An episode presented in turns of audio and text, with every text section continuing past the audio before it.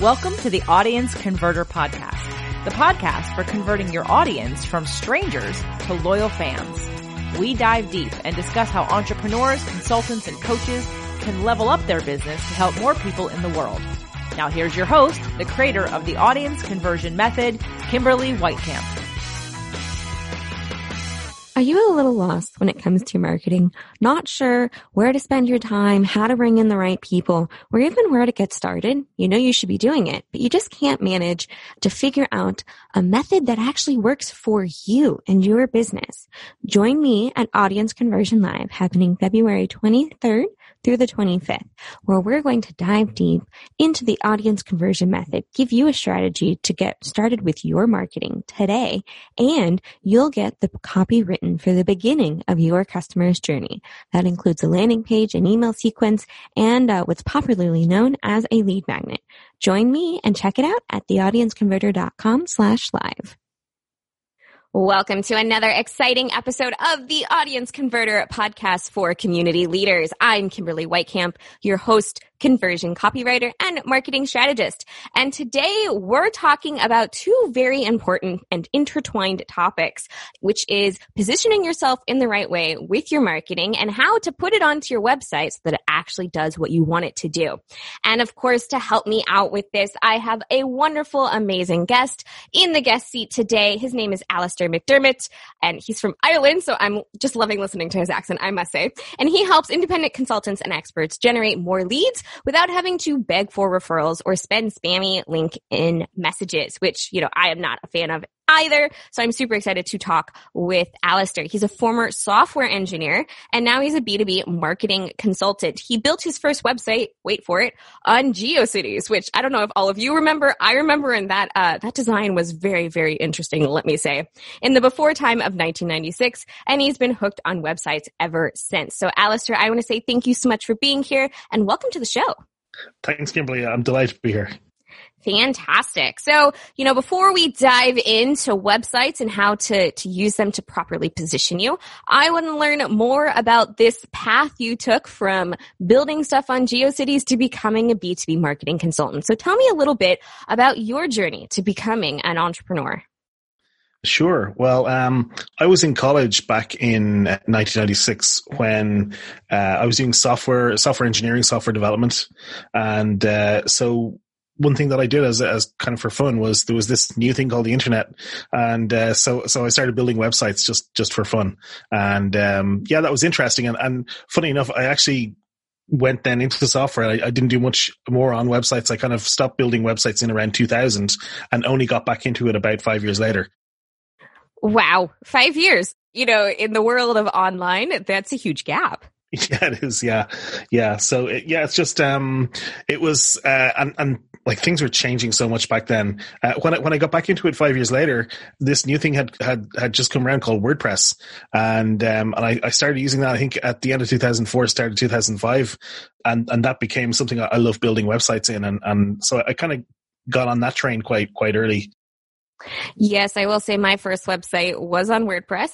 My my brother-in-law, who is an IT person as well, set it up for me, and it was a blog. Uh, you know, documenting my travels across the great nation of China. Um, wow, so cool. it was mostly just a, a, way to keep in touch with people. But I was like, ooh, there's this new thing out there, and it's easy for me to just type it up and press send. But man, has it come a long way since. Well, absolutely. It's it's it's massive now. It's it's a lot more complex now, but it's still a very good system. Absolutely a great system. So you went from uh, building websites for fun, then you kind of dropped off, came back to it later, and now you help B2B companies as a marketing consultant. So mm-hmm. tell me a little bit about, you know, how you take that knowledge of being a software engineer and apply it to people who are who are looking to to build those websites. Yeah, well, um so first off, back when I started building websites in, in 1996, 2000, you actually needed to be a software engineer to build a website back then because we didn't have tools like WordPress, which came along and made it a lot easier. So I started out kind of knowing the nuts and bolts behind the scenes of, of websites and, and that was quite in demand back then as well. When I when I started building websites and, and I, I, I, left my corporate programming job and and, um, and, and went out on my own, I didn't actually start out doing websites straight away. I started out in the world of SEO, search engine optimization, which I enjoyed because again back then it was very technical. And uh, but what I found was that people just kept asking me for websites because because I just kept getting asked for them and people wanted to pay me to build them websites. That's what I did. And from that, uh, when, when, you're building a website for somebody, uh, the way I view it is, is you're actually building a, like an avatar of their business or an avatar, a marketing avatar of their business. So you really need to understand their business very well. And you need to understand what they're trying to do from a marketing strategy point of view. And if you if you as a web designer don't understand that and if the business owner doesn't understand that then you end up with a very poor website uh, one that's just very ineffective so somebody has to bring that to the table and uh, so that's how i got into the kind of the marketing side and then the B2B marketing side is just because I prefer B2B marketing. I find it more interesting than B2C. It's, it's just a kind of a, a personal taste thing. But um, yeah, that's how I kind of got my, uh, my my marketing skills developed over time um, as I built more and more websites and realized, hey, if the business owner doesn't know what they're doing here, then I've got to bring that to the table. Absolutely. I think that's a, a really important point that you just made, which was, you know, if you don't have a, a clear idea, right, of your business and of your marketing, uh, building a website kind of doesn't really work because you need to really understand the business and really understand who you're talking to as you build out the website. So, yeah. you know, with both websites and, and marketing, I like that you, you, you, mentioned you started with SEO, right? Because it was super technical and, mm-hmm. uh, websites back then you had, you had to be an engineer to be able to build them. And now we've got these things where you literally drag and drop, right? You drag yeah. and drop and build whatever you want it to look like essentially. So tell me a little bit about, uh, you know, the importance of you, you had briefly mentioned it that you really need to understand your business uh, and your marketing plan before building out that website. So what's kind of like that first step for people? Yeah. So, um, I, I, guess the, the actual building of the website has become a bit commoditized now, uh, and it's possible for anybody to build a website. It, you know, if they have the knowledge and you, the, the the tools don't get in the way now, but you still need to know what you're doing. And uh, I mean, I know you you have a copywriting background. It's really important what you actually write on your website, the, the text that you're using on there. And that text typically is what's going to position you. And uh, and this is why I find I think B2B stuff a bit more interesting. In the world of B2C, if you're if you're selling, you know, a pair of Nike or um, you know, you you sell iPhones or whatever, you you can put a picture of the product that you sell up on your website and people will know what you sell. But if you're selling a professional service, B2B, it's usually a bit more nuanced than that. You need to explain it a bit more. It's usually a bit more complex. And that's where your positioning, it really makes a big difference. And, uh, and I think that's where the, the, the, the, messaging, some people call it the copy, some people call it, um, that's where that really comes into play and, and having that kind of strategy and understanding what you're actually putting down. And so I think it goes back to having a, a, really clear understanding of, of what you do, who you do it for, and I like to use a value proposition or a positioning statement for that. Absolutely. I mean, as a copywriter, right? I definitely agree that uh, the words you put out there are are what's going to help you stand out. I mean, uh, as as you've mentioned, right? Building the website has become commoditized. A lot of people decide to do it themselves, or they they do hand it off to somebody, but it's mostly because they don't want to do it, not because they couldn't do it because the, of the advances in the technology. But I do think that so many people are focused on, oh, it needs to look pretty, that they forget you really need to communicate to the people who are visiting your site the importance and how you are different. You know, what is it that you do? Who do you serve? And how is it that what you're doing is different? So do you have any um, hacks or or tips or tricks to to make sure that you're getting your positioning right first? Well, I like to go back to, to absolute basics and I like to go back to a really simple positioning statement, which is just, we help these people solve this problem and and just name who you're helping and what you're doing for them. and there's a couple of different variations on that. We help these people solve this problem. We help these people get this result. And you can also add in by doing this so that they can do this. And, and what that gives you is that gives you just like a little template and you fill in the blanks on that. And, and, and that gives you something that can be the fulcrum of your entire marketing strategy. So everything else hinges on that. And what that allows you to do then is, is, is you say, okay, is this podcast that I'm going on or is, is this blog post that I'm writing does it help this audience with solve this problem? And if it doesn't, then maybe we should be spending our time or our money on something else.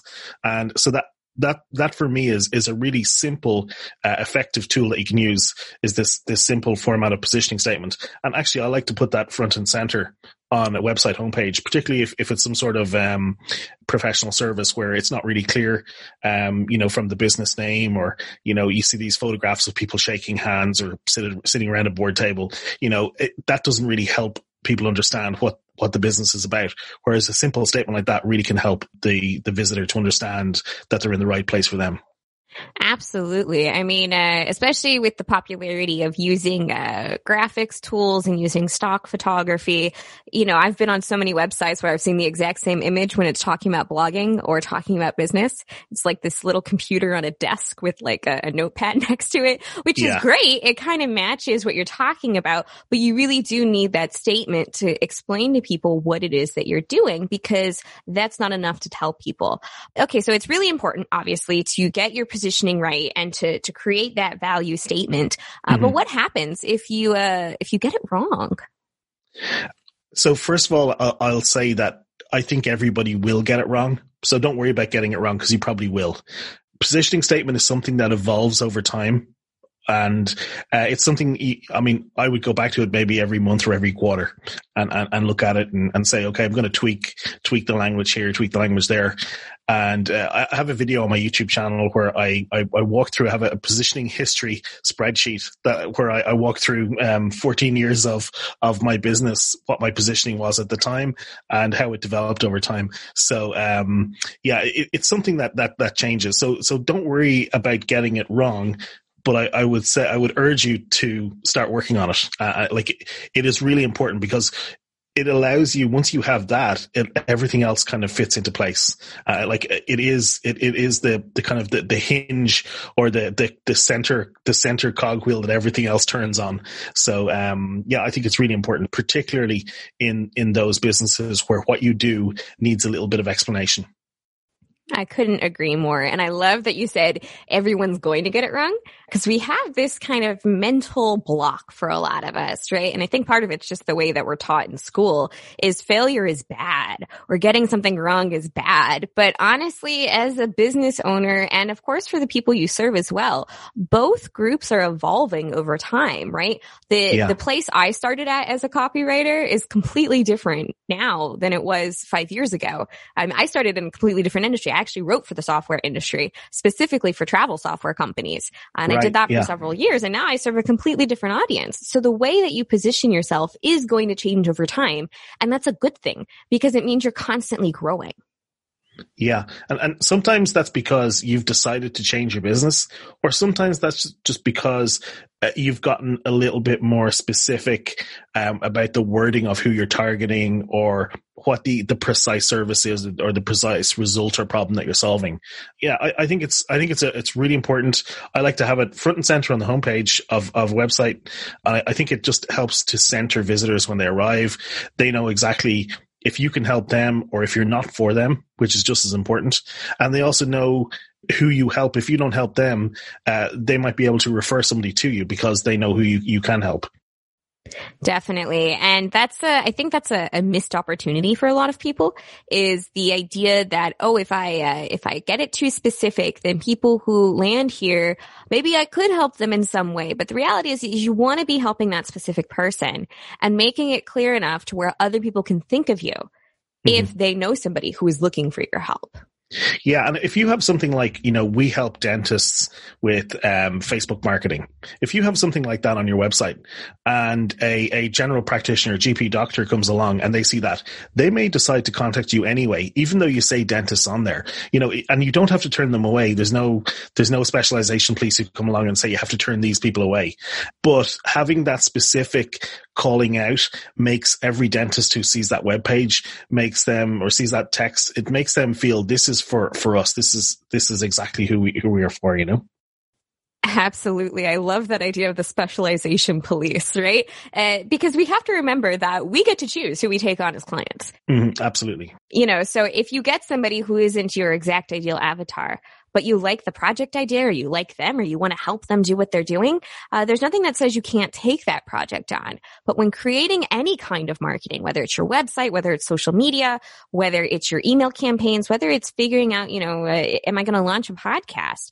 Um, every single part of your marketing strategy that you put into place needs to be speaking to the people you really are best suited to serve. Because if you, you know, I, I believe the phrase is if you help everybody, you help nobody. You know, if you try and please everybody, you please nobody. So the more general your statements are, the less helpful they are.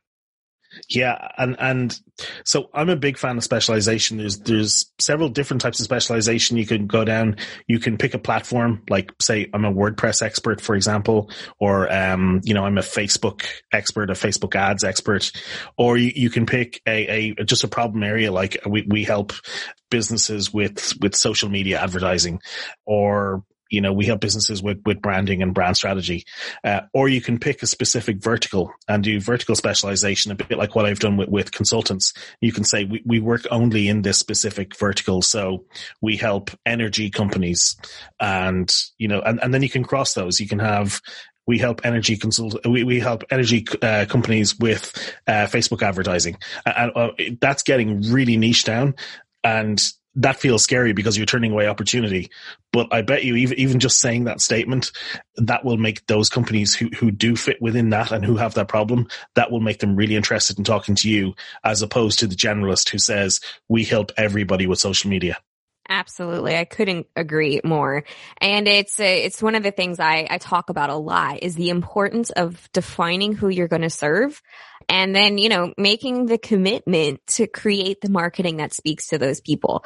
You know, as you said, right? Anyone with social media. Well, those are two really broad categories. But if you talk about energy companies with social media, then it's a much more narrow category, but it's also a lot more powerful because anyone who comes to you, they're going to expect to, to pay for the value you can bring specifically to their type of business.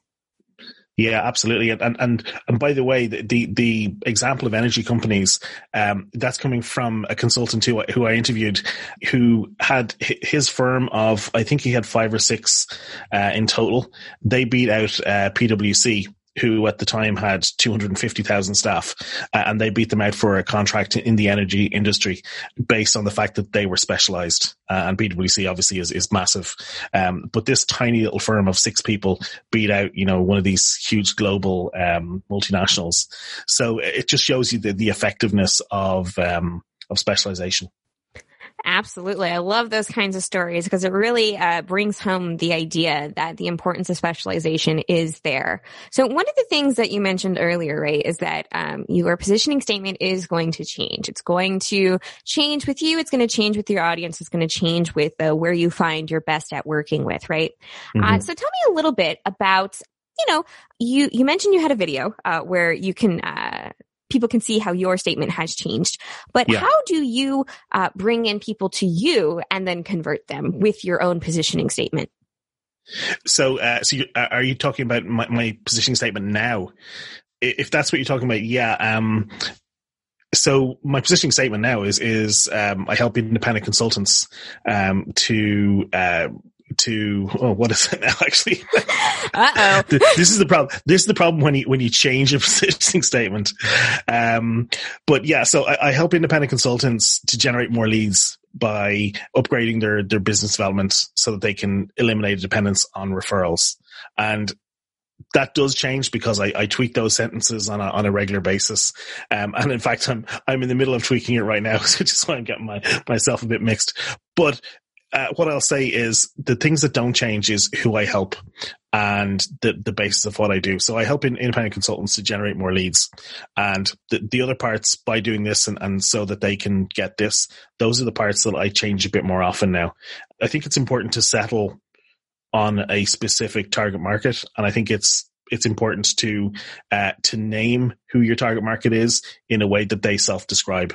And what I mean by that is, I could say that I help B two B professional service providers, um, but there's no B2B professional service provider who thinks of themselves in that way. They think of themselves as a consultant and, and other people. If I said to you, do you know any B2B professional service providers?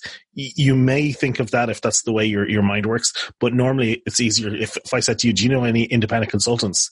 That's going to trigger, um, a thought process where you know somebody who fits in that bracket, you know?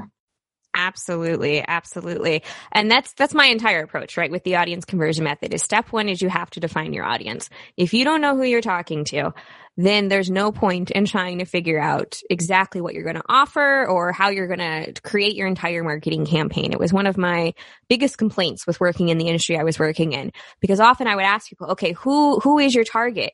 And the first answer I would get would be usually, oh, anybody, right? Anybody yeah. who's a hotel owner or something. I'm like, that, that's not an answer. And my second answer I would usually get would be something along the lines of, well, we work with hotels who have over 250 rooms.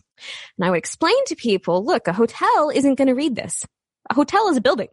A person at that hotel is going to read it. Who is that person? Really defining who it is that they needed to be able to have that first conversation and have the final conversation with. So it's mm-hmm. really important to be able to really define your target market first so that you know, you know, who are these people? What are they like? Do you know anyone who fits that description? Then it makes it so much easier to create that positioning statement and of course create the rest of your marketing.